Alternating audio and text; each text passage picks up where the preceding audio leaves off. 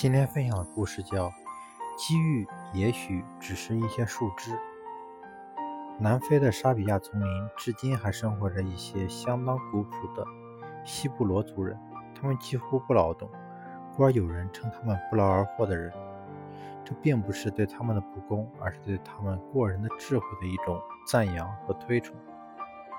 据说很早以前，沙比亚丛林除西布罗人外，还生活着另外两个部落，那里野兽成群，人们常受到这些野兽的巨大的威胁与危害。其中一个部落，每当野兽来袭时，那里的人没有不拼命逃跑的。可他们哪里能跑得过豺狼、狗熊这些长足迅捷的野兽啊？然而，他们还是选择了奔跑逃命，因为他们中绝大多数人认为，只要自己能跑在前面。至少能够逃过那一劫。这样以牺牲跑得慢的族人为代价，换取一时苟安的思想，最终导致这个部落的人从沙比亚丛林彻底消失。还有一个部落的人似乎更糊涂，面对野兽的入侵，他们往往藏匿在树丛中，尽管能够侥幸躲过，可许多人是躲得过一时，却躲不过一世。久而久之，这个部落的人。也尽为野兽们的腹中之物。西布罗族人最初也是与这两个部落的人一样，但慢慢的，他们却从中吸取到一些教训，寻求到了一种对付野兽的行之有效的办法。原来丛林中有一块湿地，他们将湿地的边缘弄得陡峭起来，然后在表面恢复泥沼的原状。他们逃跑时就向湿地的方向奔去，在到了湿地边缘时，他们会骤然转一个弯儿。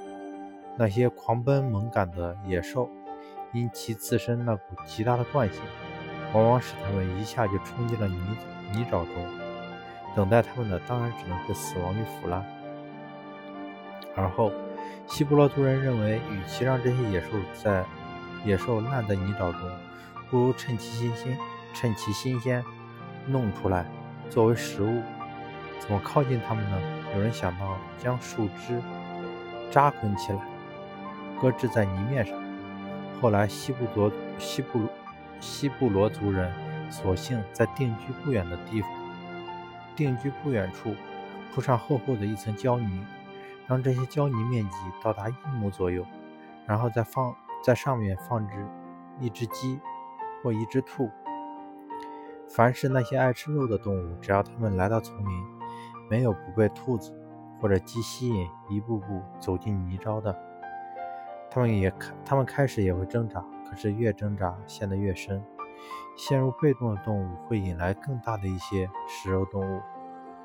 几天之后，泥沼中就会有许多猎物点缀。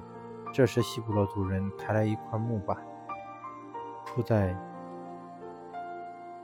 铺在胶泥上，将猎物一一收入囊中。这样，西布罗族人完全完成了。由猎物到猎人的角色转变，他们也获得了在沙比亚丛林生活生存下来的权利。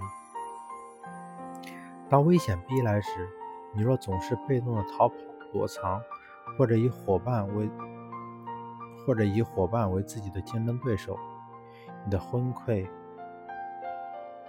固执、自私、残忍，都会让你落人落入。万劫不复的境地，只有那些审时度势，在危机中能发现机遇的人，才是世事时局的主宰者。虽然机遇深不可测，但获取它也许只需一些随手可取的树枝。